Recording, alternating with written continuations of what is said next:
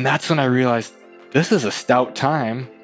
I finished second. The only guy who beat me was Jean Pommier, and some of the guys I finished ahead of are guys that I've respected as much stronger, much faster runners. And I wrote a blog, a race report in my blog, which essentially said, you know, I actually feel like a real runner now. I'm not an imposter. I'm not this, you know, kid who would run with his dad and be struggling in a 5K and want to pretend to trip and hurt himself just so he could stop running and have an excuse to quit. Hello and welcome to the Race Mob podcast. This is episode number 62. I'm Kevin, entrepreneur, technology, and fitness nerd, and I'm joined by the head coach of Race Mob and master motivator, the incomparable Bertrand Newsom. John Burton is an ultra marathoning. Not only is this ultra fit speed demon from Michigan known to rock the Speedo from time to time, but what really struck me is how humble and warm John really is. Sure, he has so many race wins, podium finishes, and has absolutely crushed a number of different events. But John also highlights the numerous times where the races didn't go his way. We often talk about how grit is needed to achieve your best to dust yourself off when you fall down and become a better version of yourself. Well, John has this in spades, and it's so evident throughout the conversation. Maybe it was highlighted the most when we talk in detail about his participation at the Barkley Marathon, a race known for being the most grueling on the planet, where only the most elite are invited. And after hearing his story, you'll understand why. Shortly after recording this episode, we found out that John suffered a fairly significant injury, so we really want to wish him a speedy recovery. We're also happy to announce that John will be a weekly Race Mob contributor. John's going to be answering your running questions in a weekly column on our site. So subscribe to our newsletter to be able to ask questions and see John's answers. All the show notes are going to be found online at racemob.com slash podcast. And without further ado, here's our conversation. Hello, Race Mob family we are in for a fantastic treat. John Burton, the John Burton, renowned trail ultra marathon blogger, renowned trail runner, yes, Western States participant finisher, two time Boston marathoner, and has participated in the acclaimed uh, Barkley Marathon. Welcome, John. Hey, hey, Coach D and Casey, thanks for having me. Awesome. Yeah. I mean, we're, we're thrilled to have you on the podcast. Obviously, historic career, done a lot of things that runners w- can only dream about doing. I guess talk to us about early life. Where did you grow up? Yeah, yeah, sure. Casey, but first, you know, I just wanted to say the, the intro there, you guys uh, kind of cherry picked some of the highlights with the Western States finisher and Boston and the Barkley marathons. But you know, I, I, find it odd. No one ever introduces me as you know John Burton, who DNF'd his first 200 miler attempts, or the Barkley Marathon's loser, or John Burton, who dropped out of the Oakland Marathon and walked back to his car in a speedo and a cape, you know, in shame through the the bad part of town where people had no idea that there was a race going on. It's like, what is this guy doing?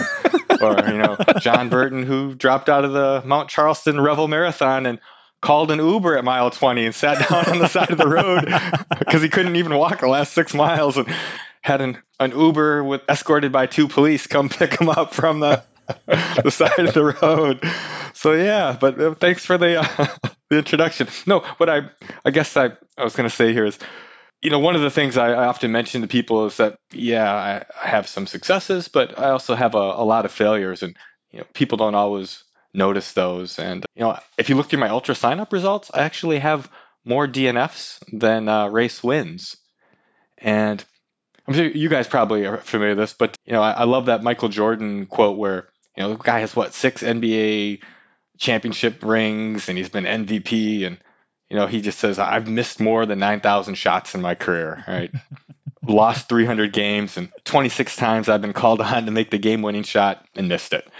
And I, I think that's important. That uh, you know, it's good to talk about the accolades and the successes, but it's also, I think, good to mention in full transparency there's setbacks and there's injuries and there's races that didn't go according to plan and you know just because you fail at something doesn't make you a failure and yeah so but again thanks thanks for the good introduction yeah i mean you know you miss 100% of the shots that you don't take and it takes so much guts just to show up at the starting line. That's what we always tell our athletes, right? I mean, just show up there at the starting line. And just the fact that you're showing up at the starting line for these 100 milers, I mean, that's heads and shoulders above what most of us will ever, ever, ever think about being able to do. And and so yeah, kudos to you for for doing all that. Well, I think most of us can do it, but yeah, you're right there, Kevin. most of us think we can't or don't even bother to try. But yeah, you can do a lot more than you think you can. Okay.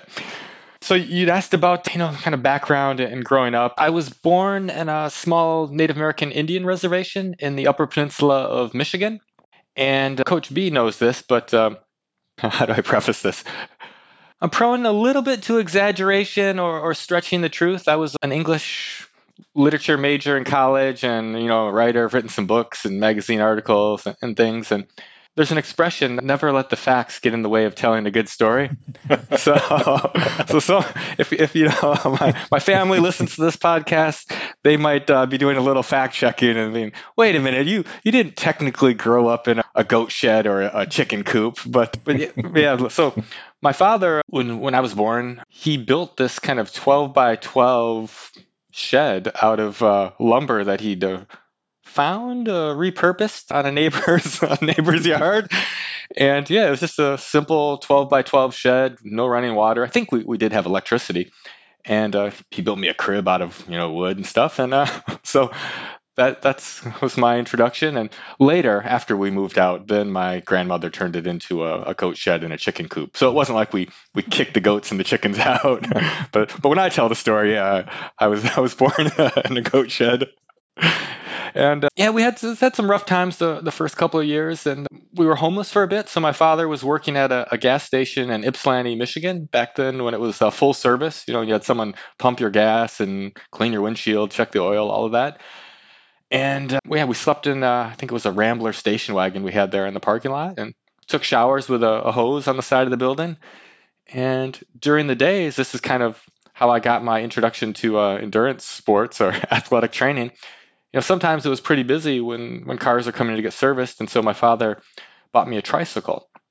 And in the storeroom of the gas station, he'd moved all the boxes and things into the middle of the room. So there's kind of this nice little track around the outside perimeter of this little storeroom. And I would ride my tricycle and just ride laps around there. And uh, there was, you know, four corners, obviously. And in the third turn, the third corner, there was this big giant deadly spider. It's probably you know a daddy daddy long leg, but in my mind as a child, this was some deadly poisonous spider that was trying to kill me.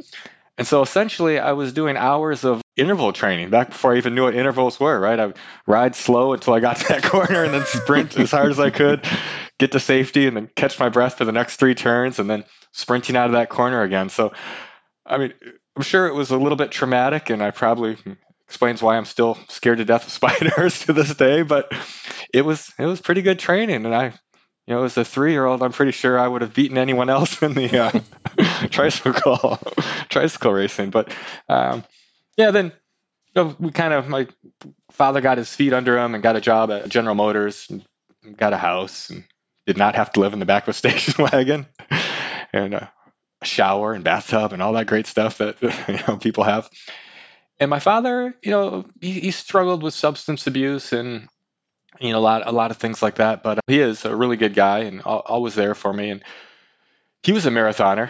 I mean, he was a three-hour marathoner, and wow. you know, he every wow. day he'd have his cigarette, his cup of coffee, then he'd go for his run, and then after his run, he'd have another cigarette. And, you know, was, I guess that was you know the '70s. Things were like that, or the '80s. But um, yeah, that's where I got my, my love of running. He used to take me running in the evenings. It was probably just a 5K, but we, we'd run every night. And he also got me into cycling. I'm a big cyclist. And we rode, I remember a couple hundred miles. We'd go on these bike packing trips together and just riding in the rain. I think one point we were riding on the highway and people pulled over and told him it was child abuse to have his you know young kid riding on the highway in the rain but but i loved it so yeah those are good times but i think that's where my a lot of my athletic came from. I have to thank my father for keeping me active and, and getting me out there. But yeah, ran ran cross country in high school. I was not particularly fast or anything, but I enjoyed it and was on a cycling club with some buddies. And even in high school, we'd go ride 100 miles a day, and uh,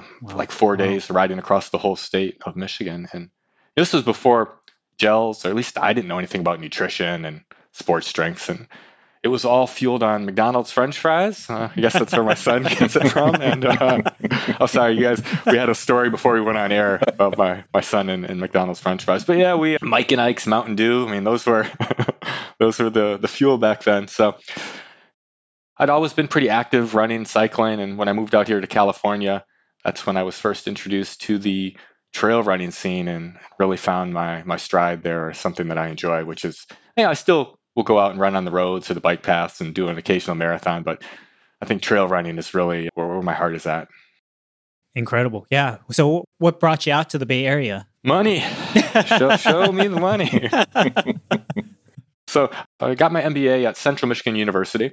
And uh, Casey, your parents went to Michigan State? Is that yeah, right? Yeah, that's yeah, right. Yeah. They went to Michigan State. That's yeah, correct. so I'm from from Lansing, Michigan. That's where I went to high school. And my my mother lived in Spartan Village over there at Michigan State, so I spent a lot of time over there. But I went to the University of Michigan, so it was kind of a yeah. I see. Tough, yeah. tough, tough at Thanksgiving and Christmas, a lot of family drama over football games. But but then I was doing my my graduate work at uh, Central Michigan University, where they had an SAP software installation, and I was teaching business computer classes there. And a recruiter came out to recruit some of my students, and you know, he was telling me the starting salary and all the benefits. I'm like, man, that's like twice what I'm making here.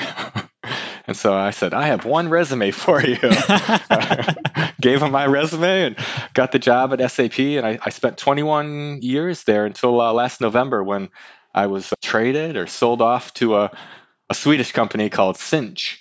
They do uh, telecommunications, SMS messaging stuff. But, but yeah, that's what brought me out here was job opportunities back in the 1999, late 90s. Wow, incredible. You're a software product manager, right? That's right. Yeah. It's fantastic. Just like me. So right, right. So. same, same field, same field. So I mean, I guess talk to us a little bit about your start into running. So you said trail running was kind of one of the the major things that you got into when you got out here in the Bay Area. Yeah. Like I said, I, I ran a lot and cycled a lot when, when I was young and was always active, always out doing something, camping, running, cycling. And but then college, it's a stressful time and you uh, I was a 4.0 student in high school and I got an academic scholarship to the University of Michigan. I, I, took academics pretty seriously. People who know me are like, John, you took partying seriously. okay, so I took academics and partying very seriously, and that did not leave a lot of time for training. So during college, you know, I probably put on 15, 20 pounds, and I would still go out in the evenings. I had a couple of buddies, Doug Woodhams, who's a sheriff down in Southern California. If Doug's listening, he will want me to tell the story about the time we were out running one evening and got pulled over by the police for running too fast. running too fast? yeah, well, that's how we tell the story. But was, in fairness, it was 10, 11 o'clock at night, and we wanted to go out for a little, you know, five mile run or whatever. And my father had instilled in me that you always sprint at the end of your run, no matter how long it is. When we get to smell the barn, you, you know, turn the corner and see the house, we'd always have that final sprint to work on our finishing kick. And so I, I kept that even, you know, in, in college. And so my buddy Doug and I would have these sprints at the end of our runs, but we'd progressively start launching them further and further out because it was like a, a whole kilometer. You could see our dorms from the street. And so we got to the point where as soon as we turned that corner and there was 1K to go, we'd start sprinting. And so, yeah, we're just running as hard as we can down this road, 11 o'clock at night. And a local police officer sees us and I don't know, thinks we're up to no good. So he turns on his lights and we don't stop or pull over because we want to get to the finish line. So he's chasing us for, you know, a good minute or two. And then luckily it turned out all right. We did not get shot or tased or, or tear gassed or anything. Uh, yeah. But why, why, where's the story going? Oh, yeah. So I was a sporadic athlete in, in college. You know, was wasn't really training that much, and as I said, academics and probably partying getting in the way. But when I got the job at, at SAP and moved out to California, there were a couple of guys who do running. Uh, my buddy Satit would do running at lunch, and I'm like, well, yeah, I'm a runner. I'll go out and run with you guys. I couldn't make it around the block without walking. Wow. Right? Like I'd been a decent cross country runner. I was fourth or fifth on my team, you know, lifetime athlete, but consistency, consistency, consistency. And that's why I never take a day off anymore. I, I try not to have breaks because I remember how terrible that felt with I'm like, what, what's going on? Am I at altitude? I mean, why can't I even run around the block without having to stop to walk? And it was probably several weeks of that where just run a block, walk a block, and just I was so embarrassed, right? Like, what's happened to me? And that was that was definitely a wake up call. And so that got me back into both cycling and running. And then I think I joined Silicon Valley Triathlon Club. Mm, yeah, because yeah. I'd been a triathlete in high school, and so I did some triathlons out here, and uh, had a group of you know, as Kevin as Casey as you always uh, preach, community, right? Just having people keep you accountable and show up to do the the ride or the run together. You know, Tuesday night track or whatever, Sunday morning early bike rides, and and that really helped me. Just having a, a group of people, kind of similar speed, that uh, we trained together. And I thought I got in fairly decent shape. I'm like, oh yeah, I'm in great shape now. And so I signed up for this uh, half marathon at Huddart Park. I don't know if you guys know Woodside. Oh, yeah. Huddart Hills. Park. Yep. Hills, yes. Yep. Mhm. I was not training on the hills. so the race starts, and the first mile, I think, is flat or downhill. I'm in the lead, right? I'm already plotting my victory speech and my celebration. And this was before Facebook, so I wasn't plotting what I was going to put on Facebook. But man, after a mile or so, we hit the first switchback and it kicked uphill, and a few people passed me. And I thought, yeah, all right, it's cool. No, no worries. Then a few more people passed me. Then I start walking. And then it's, you know, the first people who were past me were wearing singlets and 135 pounds, looked like serious runners. And then people started passing me who, you know, were in high top shoes and wearing, some- you know, carrying a few extra pounds and pushing baby Hoodies. strollers. Yeah. I just, oh man, I was demoralized. And that's, that's when I realized this California hills is a, a whole nother thing. And I was not in the, the great shape that I thought I was. But uh, yeah, kept at it, kept plugging away at it. And uh, a few years later, I went back and did that same race. And I, I think I finished maybe third. And that's where I met my wife. She'd won the women's race. And we were both just standing around the, the food table at the end, stuffing our face with whatever, you know, unhealthy food they, they have at the end of those races, M&Ms or I don't know what it was. But, but yeah, it was a, it was a long road, many many years of thinking I was where I wanted to be, and then realizing no, I was still still a long way to go. But yeah, eventually, kind of found my groove there in, in trail running. And my wife had mentioned that she and one of her friends, Christina Irvin, who's she was a ten times Western States finisher, and I Wow. think she's done the Hardrock.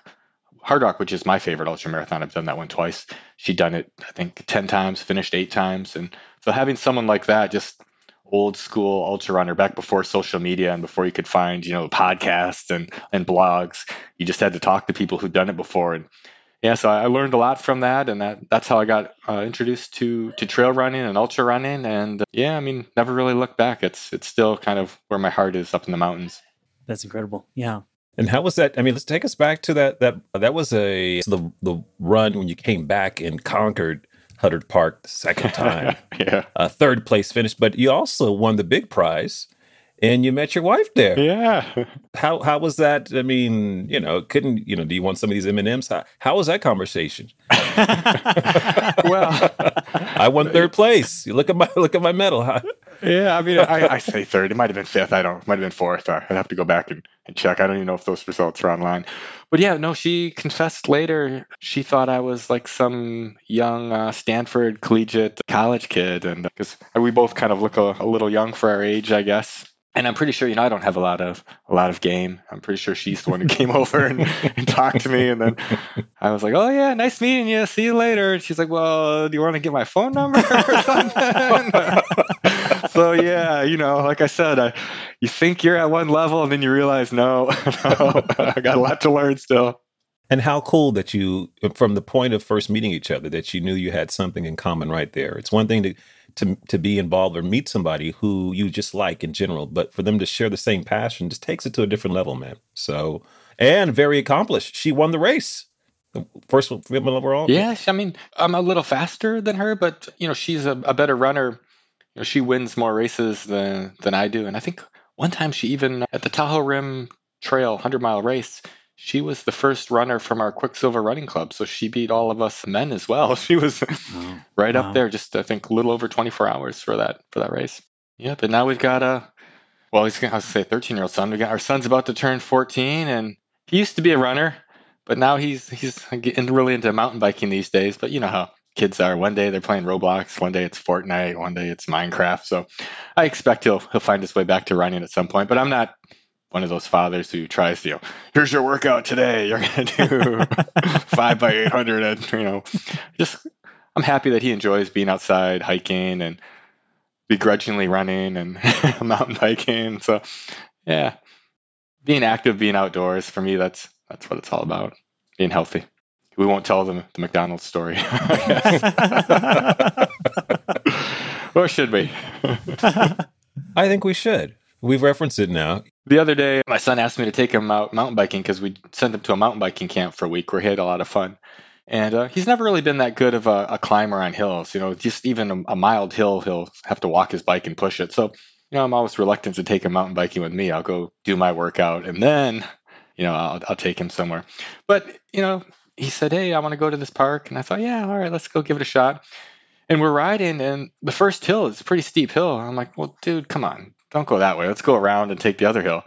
And sure enough, he rides up it and makes it up this this reasonably steep hill.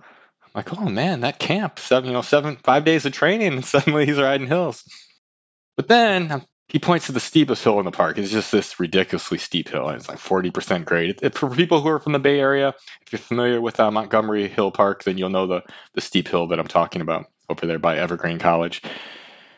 And so I'm like, yeah, okay well let's let's ride up it i'm going to give you some space that when you roll backwards you don't crash into me.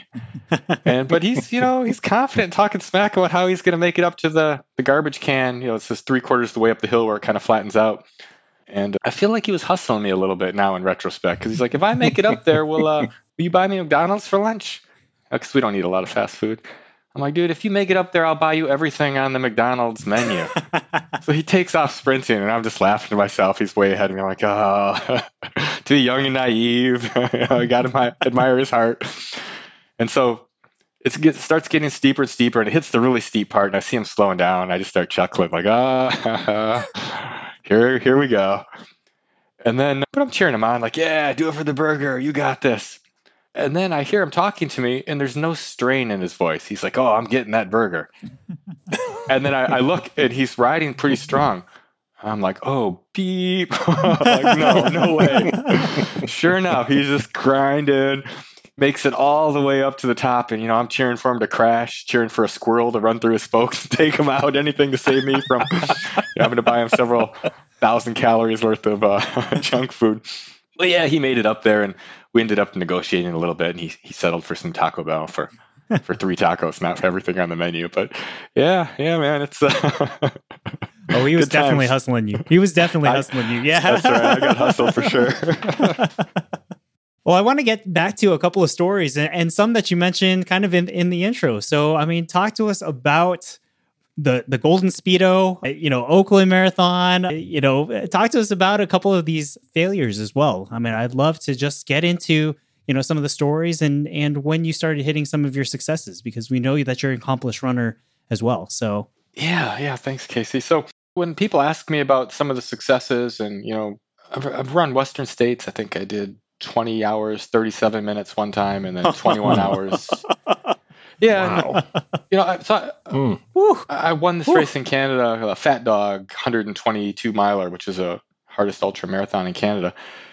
I've had some successes, and people I think sometimes think, well, you know, you got good genetics, or you're just this amazing runner who crushes everything. And, and there's probably some truth to the genetics part. You know, probably do have some genetic gifts, but a lot of it is just trial and error, and you know, like I said, I've, I've lost more race or I've DNF more races than I've I've won races, and I think one of the, one of the things Casey is, you know, uh, some people kind of go out and run the same pace in all their training runs, and then you know if you're training at nine minute mile, for example, and then you think I'm going to go do this marathon and I'm going to run seven minute miles because I'm just going to dig in on race day. It's all going to be there. And at least from my experience, that that's not how it works, right? You need to have races, call them trial races, you know, maybe a race you don't care about as much, a half marathon, and you go out at that seven minute pace and see if you can do the half marathon at seven minute pace. And then sign up for another marathon, maybe not the Boston Marathon, you know, a local one by you, something here, maybe CIM. And go out and try your, you know, your goal pace on that one and see if you can make 18, 20 miles before you blow up. And at least for me, that's been a strategy that's been successful is to to try to start with smaller smaller races, smaller distances, and see if I can hit the the pace that I'm going for. But you know, like you were saying, sometimes you, you shoot for the stars and, and you don't make it. And I, I think that's okay. Not every race has to be I crushed it, I hit my goals. It's okay to take a risk sometimes, set some big audacious goal that you think you probably can't hit. Maybe there's a you know five percent chance you can, and go for it. And if it doesn't work out, there's no shame in that. At least not for me, right? I was just I was trying something I knew I probably wouldn't be able to do. I thought maybe I could, and if it happens, amazing. If it doesn't, and you don't hit that goal, you can probably still salvage something from it, right? You go back and you look at that race and you say, okay, what were the positives? Well, I was able to hold that pace for 18 miles. Or, you know, what went wrong, but I, I learned from it, maybe can correct next time. Well, maybe seven minute pace wasn't, I'm not quite in that shape. Maybe 715 pace I could hold. So that's that's been my approach is, you know, go hard, take risks. They're not always going to work out, but the consistency and the, the constantly well not constantly but the occasionally pushing yourself i think is what you need to do to have those really big breakthrough races where you you crush a pr or you finish a race you, you never thought you could finish but yeah let's look at some of the some of the examples where maybe things didn't go great and you brought up oakland and just for the record, it was not a golden Speedo. I, I do have a golden Speedo, but it was an Oakland Raiders Speedo. Uh, yeah. Uh-oh. and technically, technically, I think it was boy shorts, not even a Speedo. So, you know, like I said, but never let the facts get in the way of, of telling a good story. So there I am in my golden Speedo and my, my Oakland Raiders cape. And I'm at the starting line, feeling a little self conscious but you know, I was in pretty good shape that year, and the abs were were out and ripped. And I'm like, you know what? If you got it, flaunt it. So I'm just standing there, hands on hips, in the front of the starting line before the race. The Oakland Raider cheerleaders are there and pointing and whispering, and they're probably saying, "Look at this dork." But in my mind, they're like, "Hey, check that guy out. He's gonna he's gonna win this thing." So the gun goes off, and I go off, man, in the lead. First couple miles, as you probably expect things are feeling great. But around, was it mile six or mile eight, that old Oakland the marathon course had this big hill, about an 800 foot hill, I think. It starts kicking up into Piedmont Hills for people who know the area. And I'm a good hill runner. Now I am. Not not back in the days when I was walking up Huddart Park, but I've since become a decent hill runner. Charging up that hill, feeling great, and things are still going well. I don't know where it was, somewhere, let's say mile 20. That sounds about right. 18 mile 20 it just hits me. Like the wheels come off the bus energy system gone and everyone starts passing me. I'm walking. And you know I, obviously i could have well, i could probably walk another six miles or eight miles or however it was to the finish. But you know i just i didn't feel like it. Like oh this is what's the it's not training at that point right? It's like okay i finished marathons before i've i finished i i think i was uh I won a trophy, first Masters at Oakland Marathon, wow. and I had one of those giant checks with a hundred and fifty dollar you know check that the mayor Libby mm-hmm. presented. Mm-hmm. So you know I'd had this kind of positive experience there, and I thought, well, do I really want to walk it in, and I should just take a shortcut through town and drive home, and you know try again at the next race. And so yeah, I just start cutting through this the shortcut, and then I'm tired just even walking. I sit down on the curb, and like I got to catch my breath. And I look around at the other runners sitting on the curb, and then I realize, no, these are not runners. It's, you know, homeless people, maybe some early morning meth use there. I'm not sure. Some sex workers, possibly. and the police are rolling by. And then I look down and I'm in my Speedo and cape. I'm like, oh no, they're going to think that I'm part of, you know, this uh, sex worker. What is going on over here? yeah, what's, what's he up to? Go Raiders. So, so I, I, quickly, you know, Raider get my Nation. race bib out of my pocket. Yeah, go Raiders. So show the race bib to the police. And yeah, I'm in the race. And I start walking back to, to my car. And I eventually made it back to the car. But you know, win some, lose some, I, I guess. But uh, I think at the beginning, I also mentioned this Mount Charleston Revel Marathon out in Las Vegas. Some of our listeners are probably familiar with that or have even run that one. So it's rather famous in that it's a downhill marathon with several thousand feet of, of downhill. And the idea is that it will help you qualify for Boston. If you're one of those runners who are kind of, you know, just on the cusp there, you maybe you just need to take a minute off your time or a couple of minutes off your time. The attraction is sign up for this downhill marathon. You'll you'll crush it. Which is true if you've got, you know, quads like Dean Karnazes or or somebody. but if you're a regular person and you hammer 20 miles down a mountain on pavement, what's probably going to happen is what's happened to me is your legs are mush when you get to the bottom. And then suddenly, you know, I was doing 620, 630 miles down this hill, Wow. feeling great. Like I've never run so fast. I'm going to crush my I'd run, you know, a 259 52 at Boston, so just under 3 hours and I thought I'm going to destroy my Boston time. I'm going to run a 255 here. Hit those flats and I think the road kicked up maybe 1% right? Like it's tough to say if it was flat, if it was a slight uphill. And I'm like, oh, this is uphill. Um, forget this. I'm done. I just sat down on the road and caught my breath. I tried to start running again, and I was just my legs were completely trashed. And this time, I honestly thought, I don't think I can walk eight miles like without doing serious damage to my my muscles and my legs. And I had my phone on me, and I thought, I wonder if I could call an Uber. Is there service here? And I check, and sure enough, cell service. So I'm like, oh yes, thank you. So I call the Uber, and I'm talking, and then oh, you you mess you text Uber, or whatever. But then I actually call the driver and explain where I'm at. I'm like, now there might be a roadblock there. I don't think they're letting traffic through, so you might have to like drive on the side of the road or something to get here. and then a minute later, I see these two police cars with their lights flashing and there's this black Uber behind the police. He's getting a police escort down the road and rolls up. And then I feel like such a jerk, right? Because I'm like, oh no, this is making a huge scene. The other runner's like, oh, is this what's going on here? And I'm getting in the Uber.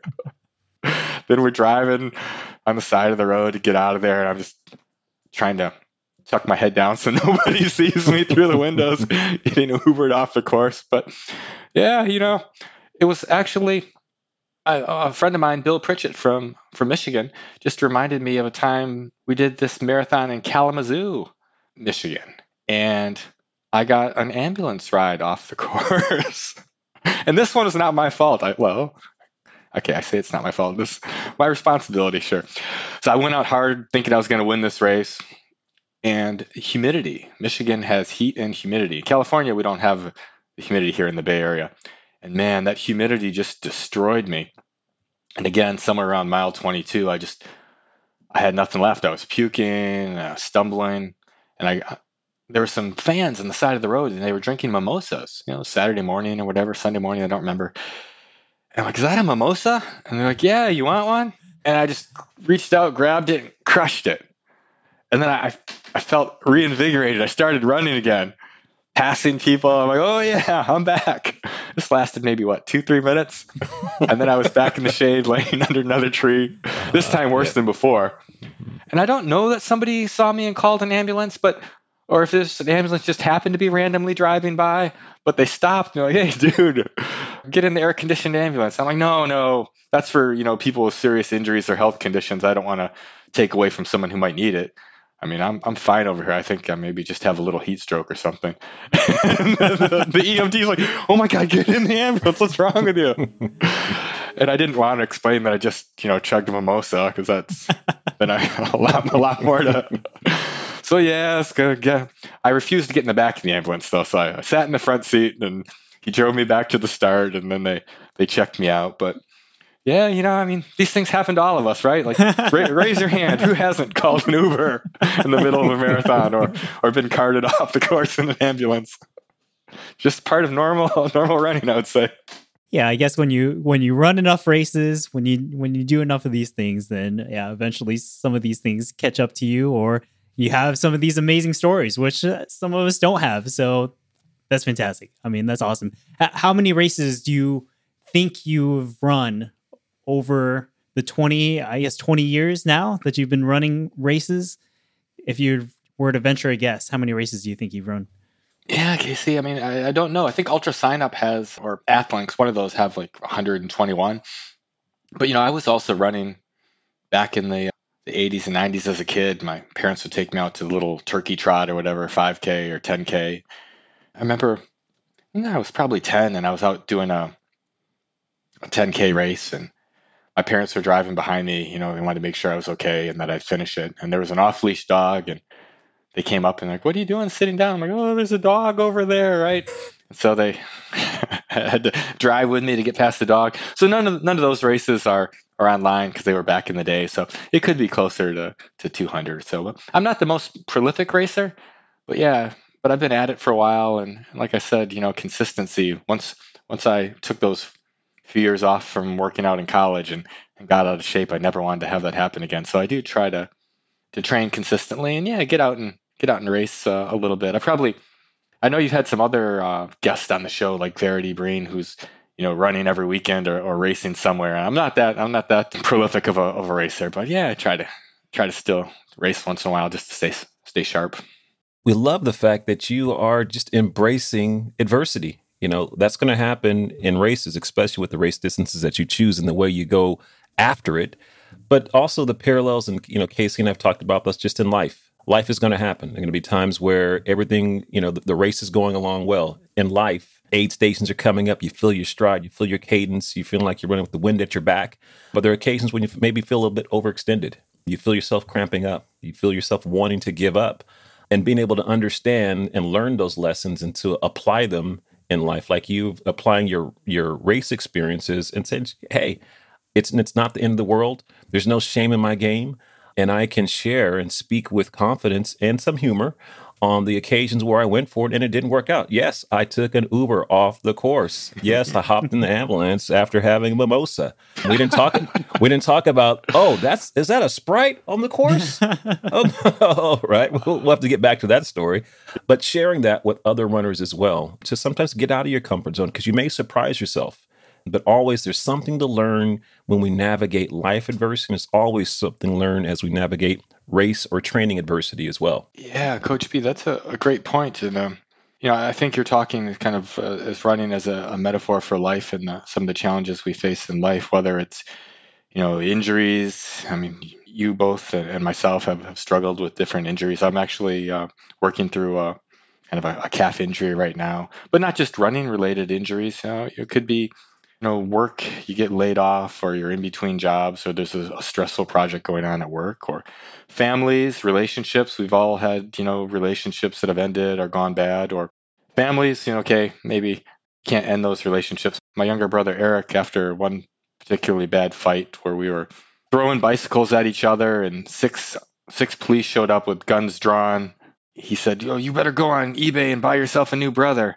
Right. So, I mean, family is family, and we're not we're not buying new family members on eBay. And he and I are talking again. But yeah, you know, you have those those struggles with with life and with work and relationships and family, and that yeah, Coach B, that's a great metaphor that parallels your your training and racing, right? The ups and downs and just the the consistency and keep working at things. From my side, I, I, do actually tend to use running as a, I guess not just running, but cycling as well as a as a form of medication because I, I, struggled when I was younger with some depression and some I was never diagnosed, but whether you want to call it bipolar or just you know just being depressed or being a teenager, an emo teenager, you know, with long hair and a ponytail and just trying to to fit into the world. And yeah, I always found that that running and cycling, and if you can do something every day, it, it does help with the the hormonal levels and just making you you feel that you've done something worthwhile and that you're making some some progress and right control the, the things you control. Maybe you can't control what's going on with a relationship or with a work project or a difficult person in your life but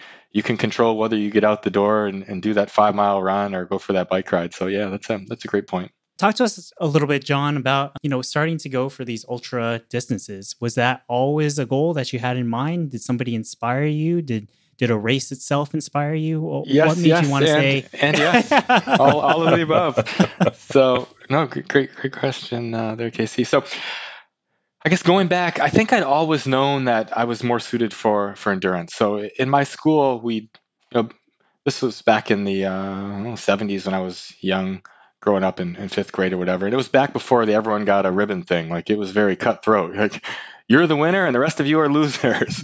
and I was the loser. I was last picked for kickball. I was the slowest at all the sprints. But the one thing I found out I was good at, maybe because no one else wanted to do it, was uh, there was a 600 meter run. And I don't think it was 600 meters. They just had us run around the grassy field of our school, which was full of gopher holes and knee deep grass and, you know, who knows what else.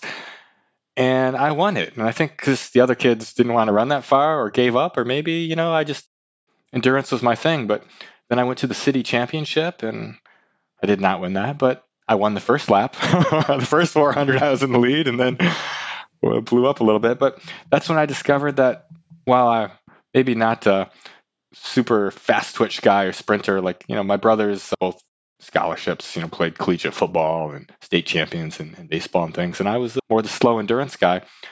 But yeah, so I always had in the back of my mind that, you know, I watched the Ironman on, you know, back, you know, they have it on TV once a year and you see all these stories about people doing the Ironman. And yeah, that really called to me. And that's how I got into to triathlons and how I got into endurance training.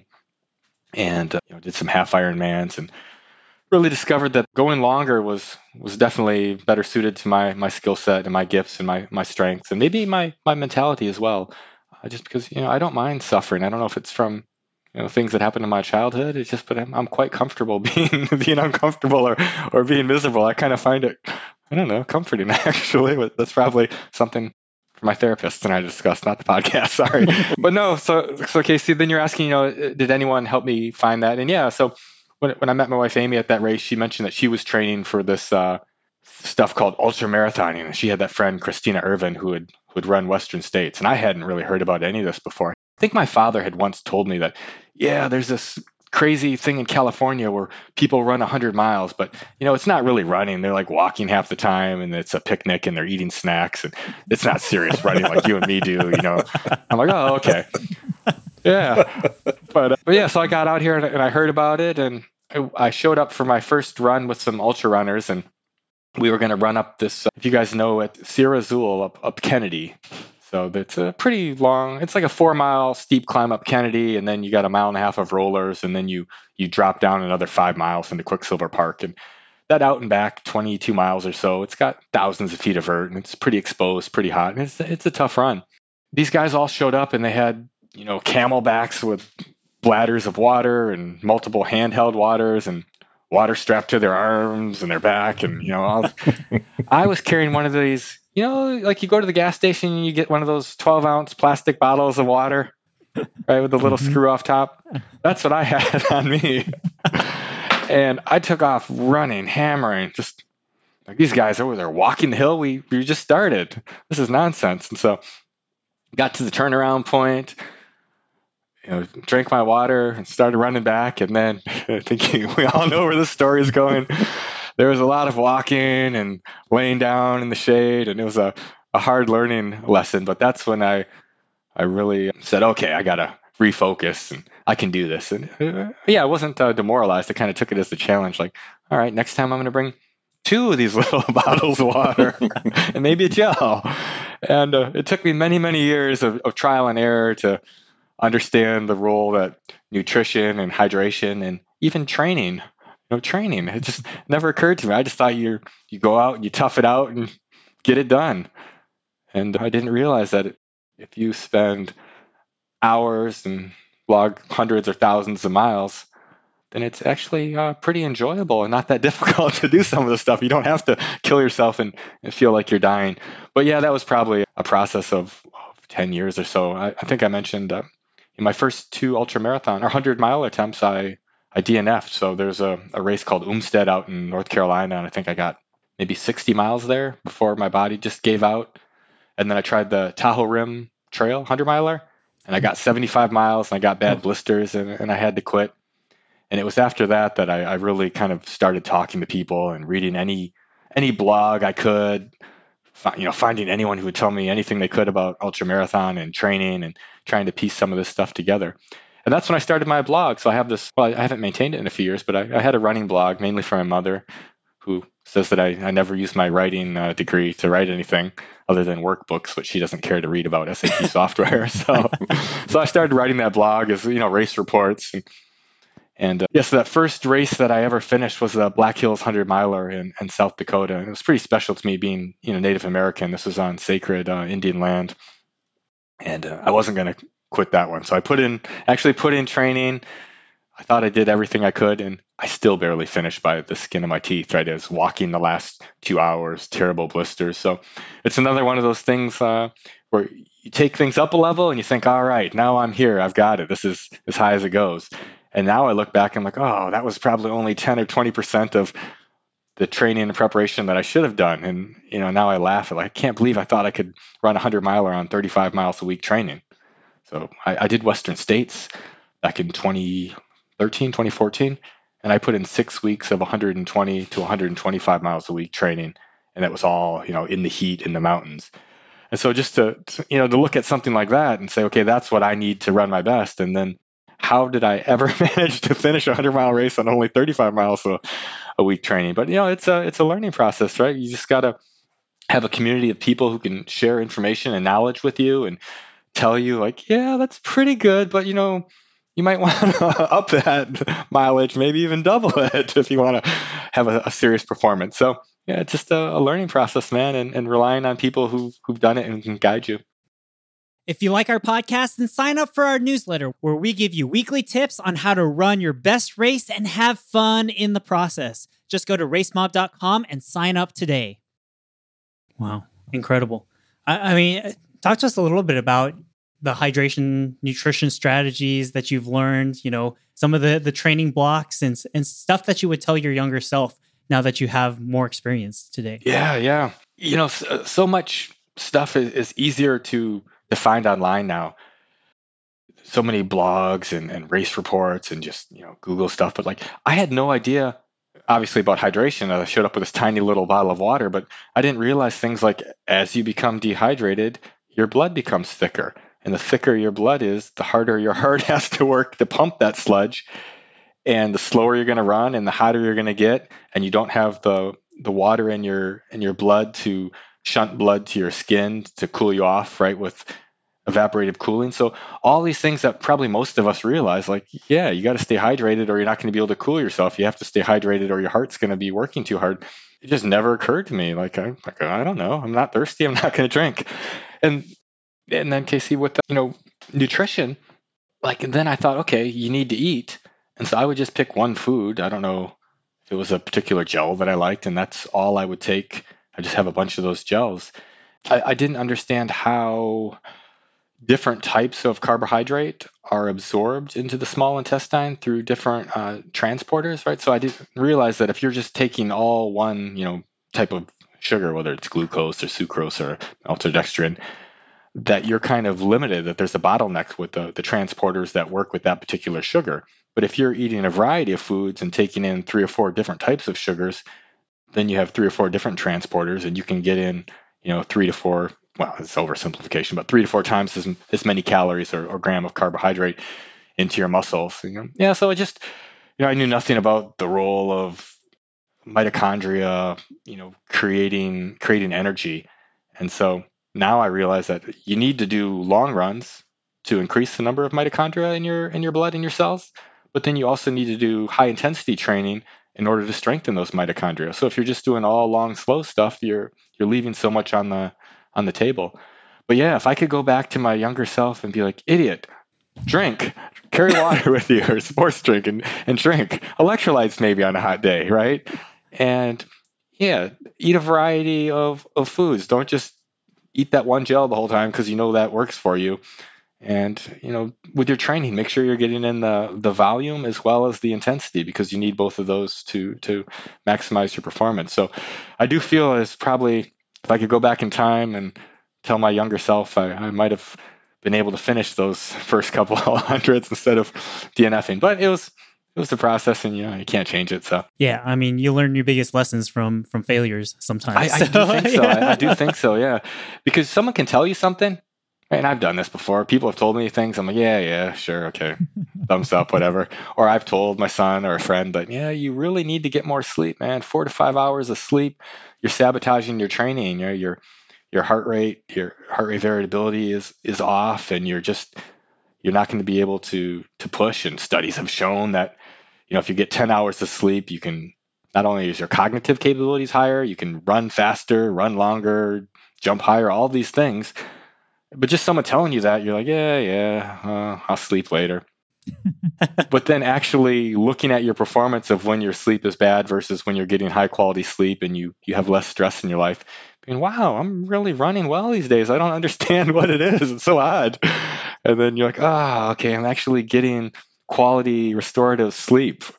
So but yeah, you know, some of those things you just have to to learn. It doesn't matter how many people tell you. You know, you got to do it yourself to figure it out. I think at least I do.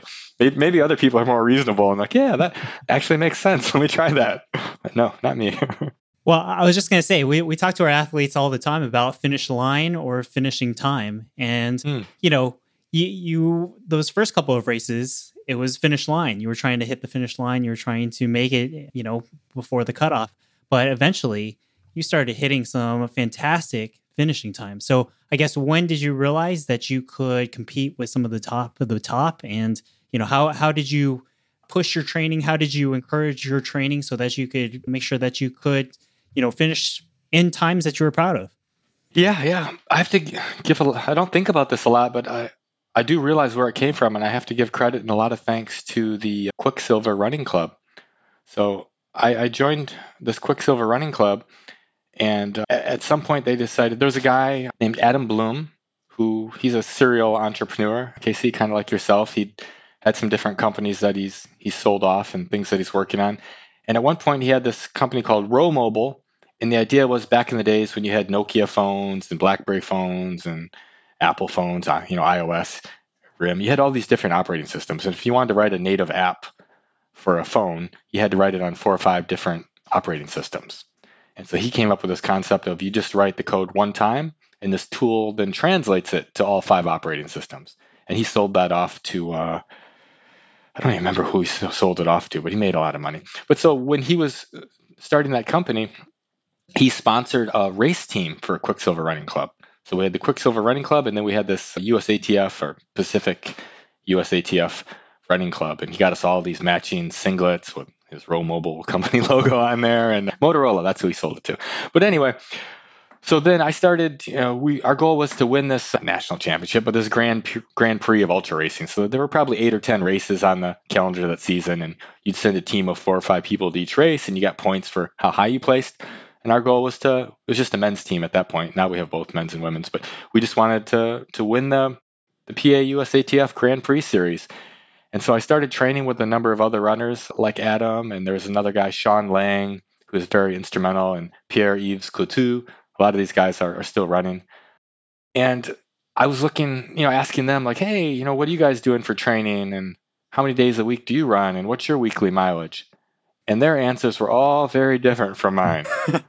so I'm like, wait, you're not running three days a week, 35 miles? And Sean's like, no, I'm running 75, 80 miles a week. Wow. And that uh, that's when I'm like, oh man, these guys are running twice as much as me and they're being much more consistent.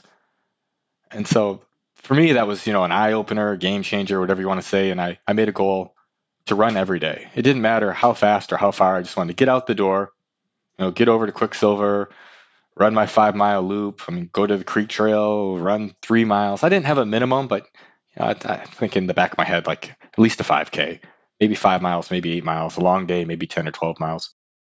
But then I was looking at the kind of training that they were doing. And again, this was before Strava, so you couldn't really stalk other people. You had to actually ask them, like, hey, what are you doing? What are you running? And he's like, oh, I'm doing 20 miles today, and then I'm doing a 50K on Sunday. I'm like, wait, what? wow. I was going wow. to take the day off before the, the 50K. And yeah, so just hanging out with these guys and racing with these guys and, and seeing what they were doing in training and really realizing I need to step my game up and when I started running every day and I, I bumped that mileage up, I discovered for me that my body, if I run at least 55 miles a week, I run pretty well. And if I run 75 to 80 miles a week, I can throw down some good results. And anything above that, you're playing that game of marginal gains versus getting injured, right? So the, the curve kind of flattens out. And yeah, you might be able to get a little more performance if you do a 100 mile a week or a 120 mile a week, but you're also really raising that risk of injury. And that's something that it took me a while to understand that I can get by with 75 to 80 miles a week and still have some good results. I don't necessarily need to put in those 100 120 mile weeks. It's slightly better if I do, but then the you know the risk of injury increases exponentially. But yeah, just that that process of hanging out with those guys and seeing what they were doing. And so I did this Ohlone. It's a Ohlone 50K. It's my favorite race. It's usually on or near my birthday every year. My birthday is May 19th, and it was always May 18th, May 20th, May 19th. And for people listening on the podcast who aren't from the Bay Area, it's a pretty tough 50K race with about eight or 9,000 feet of vertical gain. It's all in rugged, lonely wilderness, point to point race. And I went out on that race and I'd gotten in really good shape. I had some results, and I decided I wanted to win the race for my birthday. And so I went out on the opening climb with uh, my teammate and frenemy, Jean Pommier, who uh, many people in the Bay Area know. He's a little older runner, I think in his 50s, but he's still super fast, faster than me, and you know wins races and just throws down. And uh, he and I were, were running up this hill together, off in the front, in the lead. And I told him, Yeah, today's my birthday, and uh, I'm planning to win. And he looked at me, and then he just took off sprinting and dropped me. Never saw him again the whole race. He beat me by 15 minutes. but but I finished second in that race, and I think I was, you know, my goal was to I'd run it before in five hours 45 minutes, and I think that day I ran right around five hours. Might have been a 501 or something. Wow. And that's when I realized this is a stout time. I finished second. The only guy who beat me was Jean Pommier, and some of the guys I finished ahead of are guys that I've respected as much stronger, much faster runners.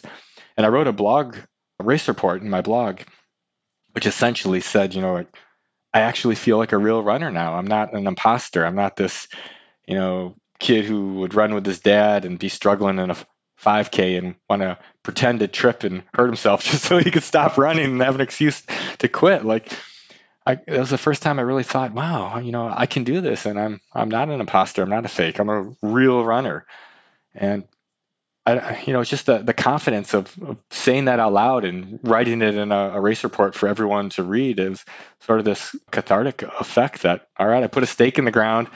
I've said I'm a real runner and now I, have got to prove it. I've got to keep training and keep backing it up. And yeah, so that's, that's that for me, that was the turning point of being the guy who doesn't finish races to the guy who goes out thinking he can, he can do well or, you know, finish the race, maybe not win it because, you know, we're all getting older and I'm, I'm 48 now, and my days of winning races might be behind me, but I can still, you know, go for PRs or, or go for fast times or just even just nowadays for me, it's not about a particular time. It's about moving well and having a good race, right? Putting in the training and the preparation and the execution so that you're actually enjoying it, moving fast, having fun, and, and not feeling like you're dying. I've discovered that's actually more enjoyable than being miserable the whole time and getting to the finish line and I'm never going to run another one of these stupid races again. You know, why not run the same time but have it be uh, fun and enjoyable and chat with people and after you know take some pictures afterwards. like, yeah, that was great. So I guess priorities priority shift. I'm still a competitive guy. Don't get me wrong, but at least I'm sort of realizing that uh, I'm not going to the Olympics. I'm not gonna, you know, be the fastest guy at every race I do. But you know, that's fine.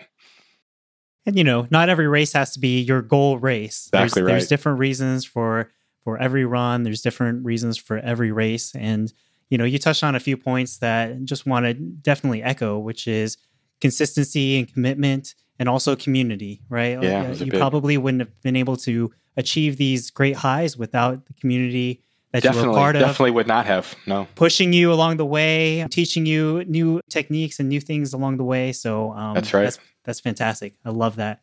Let, us talk about the Barkley Marathon. Oh, I definitely right. want to dive into it. You know, I mean, you definitely you have a great blog post about your whole adventure, but want our audience to know first of all what is the Barkley Marathon for those who have not heard of it, and then your involvement, how you got into it, and tell us about your experience.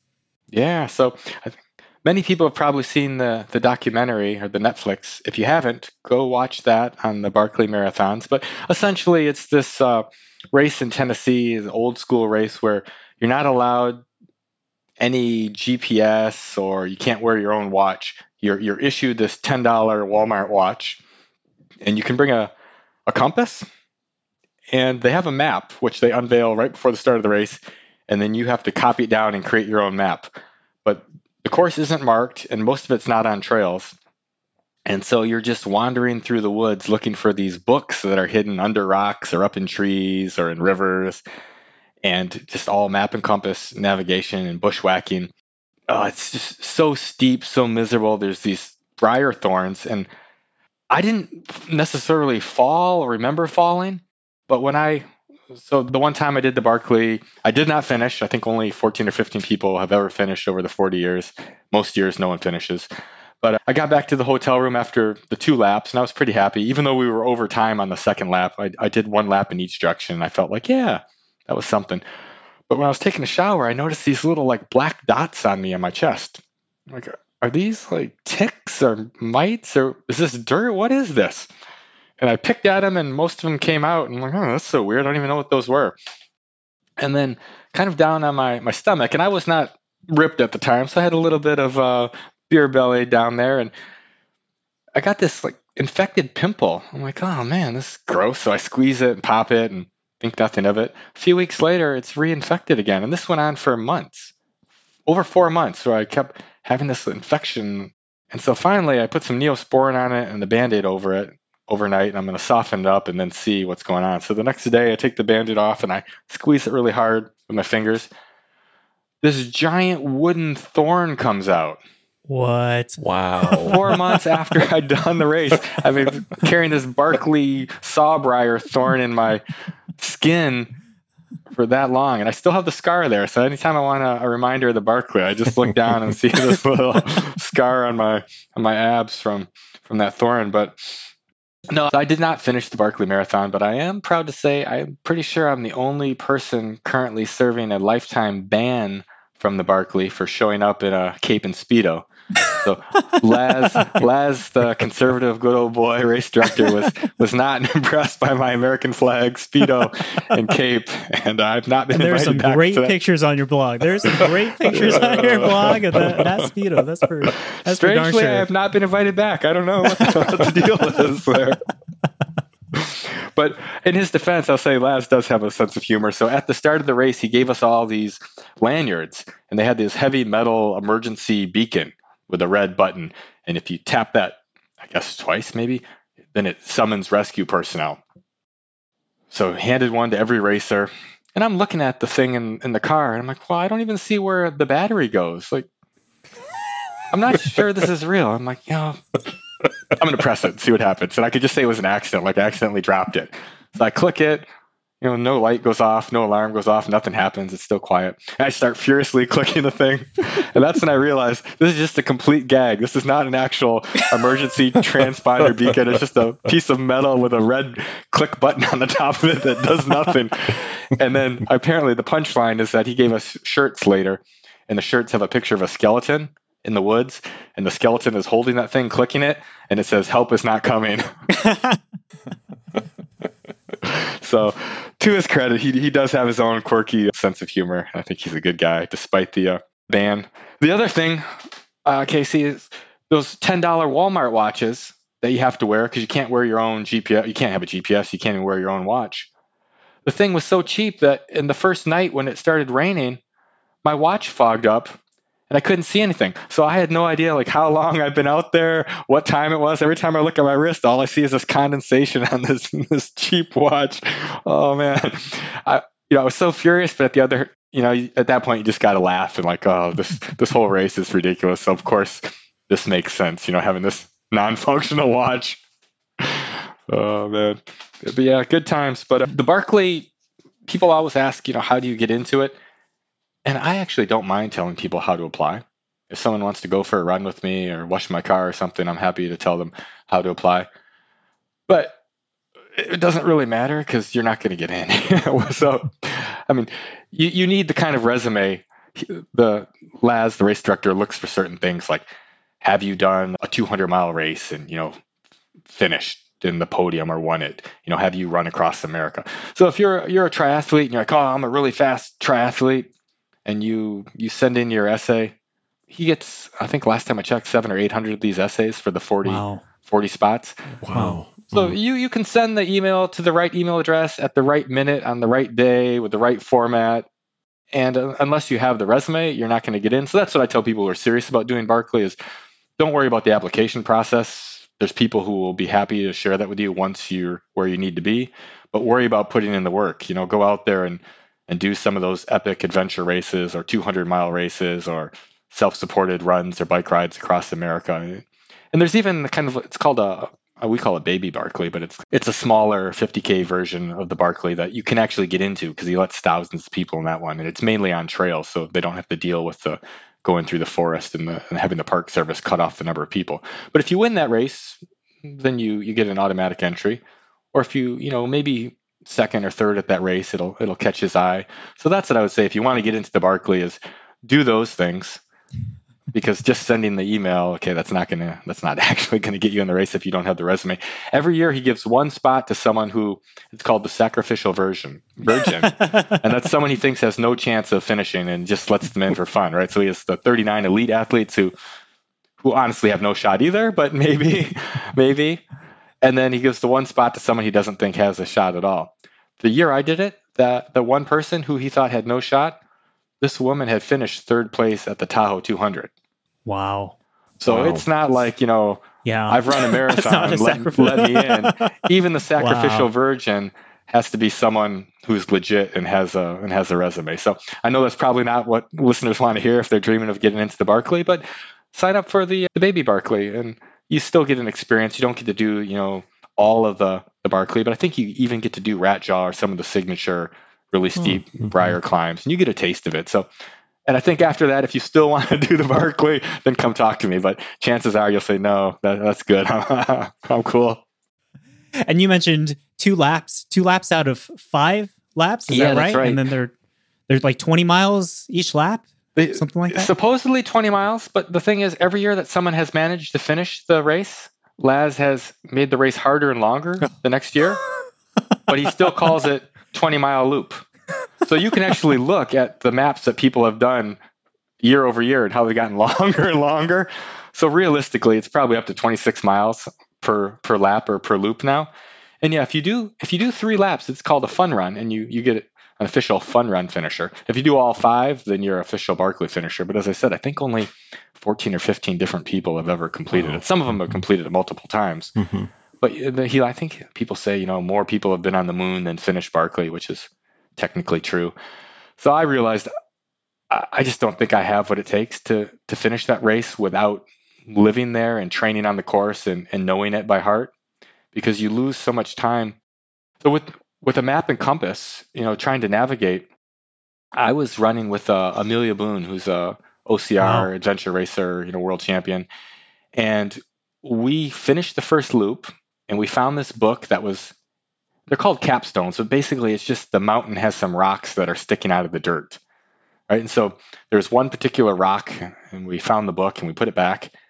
But there's, I don't know, 30, 40, 50 similar rocks, you know, for miles around, and, and trees, and there's cliffs, and it's just, it's super treacherous. And so we found the book and we went down the hill back to the camp. We probably spent, you know, some time eating, putting on warm clothes, and then we regrouped and we turned around and did the loop in the opposite direction. So now we're going back to the book that we just found, literally an hour ago. We'd been there. We get back to the spot. We can't find the book. We can't find the stone. Two hours we spend wandering. I'm, I think we're going in circles. And like, no, this was a different rock because that, that lichen there is brown, not green, or, you know, that pine cone wasn't there. And honestly, two hours. And then finally, some other runners came up who were behind us. And they're like, oh, yeah, the book's right over here. And I'm like, oh, man. so, so, yeah, unless you really, it's not so much the navigation and the route finding, but even when you're in the right spot, if it's dark out, it was dark, it was nighttime, it was rainy, foggy, we were freezing. Our headlamps just basically reflected the light or the, the rain and the fog. So the light didn't light up anything, it just bounced back into your eyes. So I'm like, all right, this headlamp's totally useless, turn that off. So we're just wandering around in the dark, flipping over rocks, looking for this uh, damn book. and so that's that's that's the Barkley. It's just it's it's fun, it's miserable, it's you know the best thing I've ever done, it's the worst thing I've ever done, and at this point, I'm I think I'm good. I'll stick to races like Hardrock where you can actually do some running and you're not wandering around in the dark without a headlamp, worried that you're going to fall off a cliff looking for a book. Thankfully, you weren't still in your speedo at that point in time. So Man, no. That's a well to me a funny story because I brought four or five different jackets, and I told my crew. Now they each had different names, right? This is the super cold jacket. This is the world champion jacket, right? This is the whatever.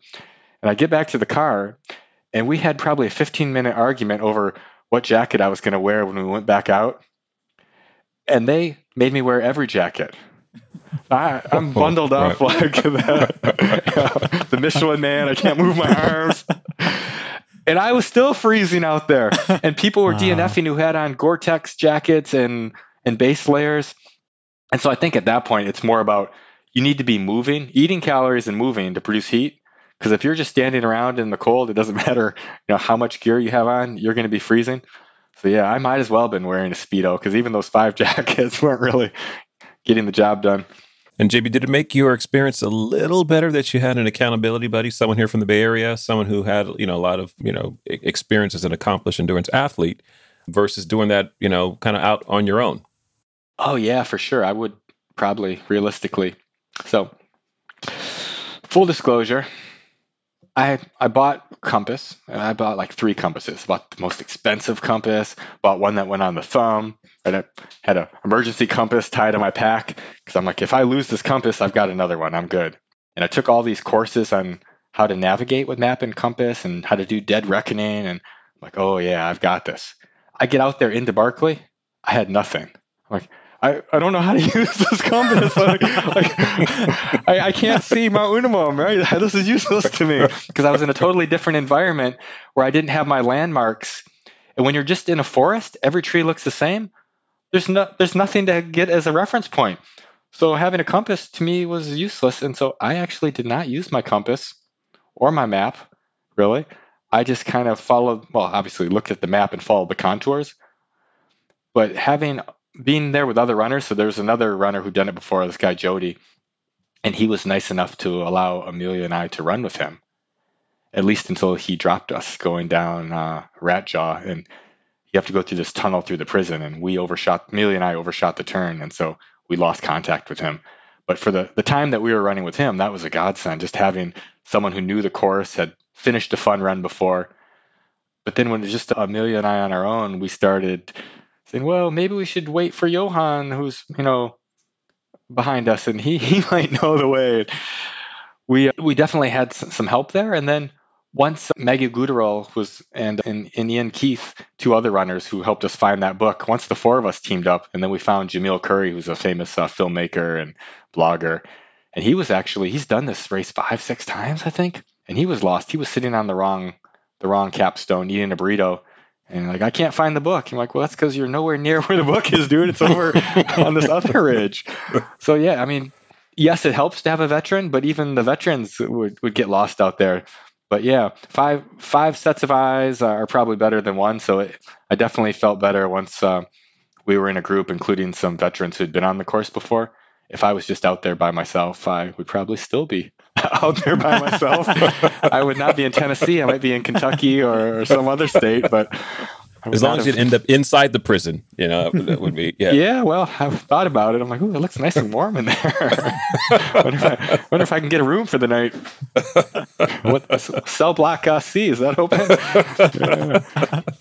So JB, what are you training for now? Do you have any races up on the horizon? Is there anything that you're you're working towards? Yeah, I've been, I was super excited about going back to the Black Hills, which was my first 100 mile race that I finished. And I was going to do that on, on June 25th. And I, I spent three weeks up in Tahoe at a friend's uh, condo at Squaw Valley, or Olympic Valley as it's named now, altitude training.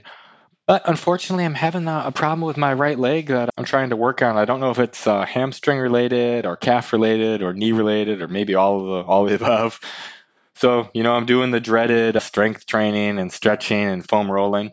That's another thing I would go back and tell my younger self is, you know, you can do all these great workouts and build up your engine, but it's like putting a souped up turbo engine in an old junky car. If you're not doing all the other stuff, the the cross training and the foam rolling and the stretching and working on the tight hips and working on the weak glutes and muscle activation, you put that turbo engine in that old car and it's just going to blow it apart. And so I think that's what happened is I've really focused on the, the power and the lungs and the, the top speed, but I've, I've neglected the, the nuts and bolts and the things that keep the, the car together. So now I'm, I'm working on that. But so I did not go to do that Black Hills race. But Casey, looking at the, the positive side, it gave me a chance to go up to Western States and pace and crew a good friend of mine a guy named Lauren Lewis, who's part of the Quicksilver Running Club, a local boy, and he'd paced me in 2018 when I'd done Western States. He did the the last 40 miles with me, and so I'd been coaching him or mentoring him, I guess is probably a better word, on,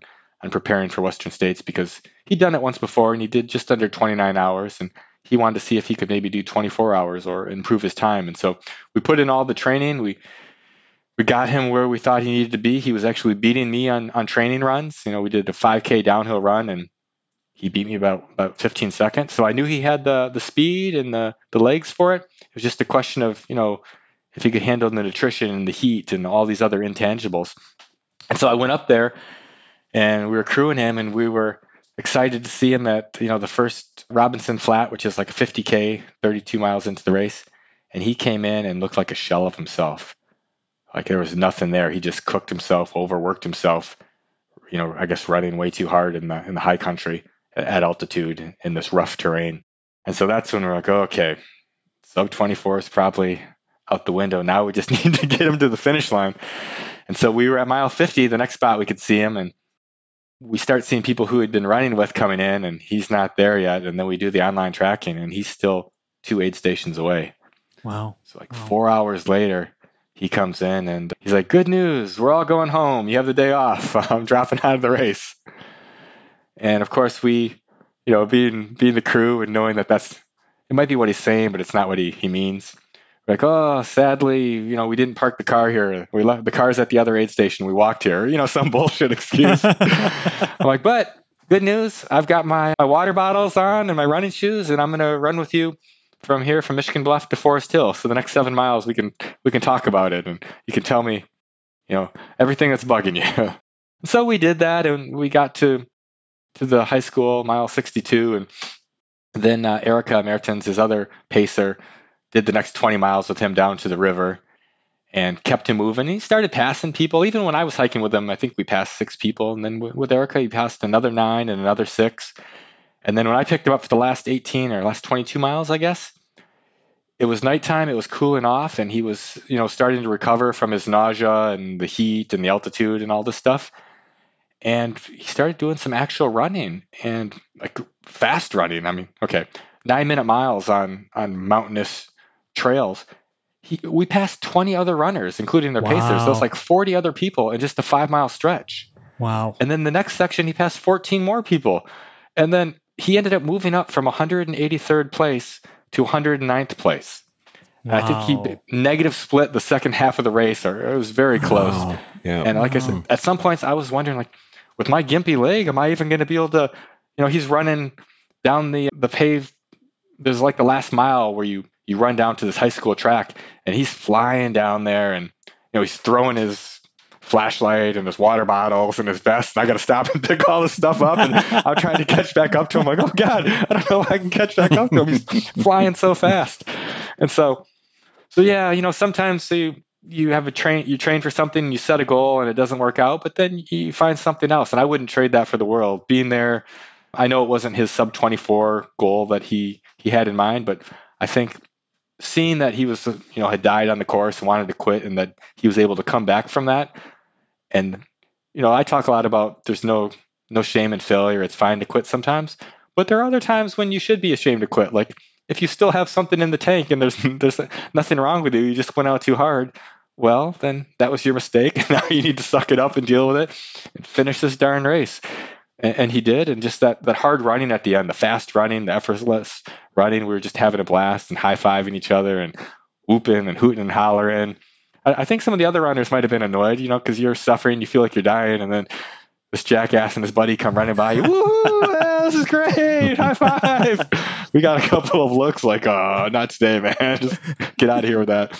But yeah, so I was thrilled for Lauren, and I was I was glad that I was able to to be a part of that. But Casey, I'm going to see if I can get my my leg healed up and and get out to Colorado on the 30th of this month for a 100 mile race. It, it's similar to Hardrock, but it's it's an off-brand version of Hard Rock. It's called the Ouray 100. So Hardrock, you need to get into a lottery, and it's super hard to get into the race, and, and I didn't get in this time. But Ouray, anyone can sign up for, and it's actually harder than Hardrock. I think Hardrock has 30 or 33,000 feet of vert, but Ouray has 40,000 feet. And uh, so if I can get this leg even halfway halfway working, don't tell my my PT guy over at uh, Competitive Edge that uh, he said I could do a little Dr. running. I'm not sure 100 miles and 40,000 feet of vert is what he had in mind, but I might give it a shot if I can make a little more progress on on this getting this leg short up.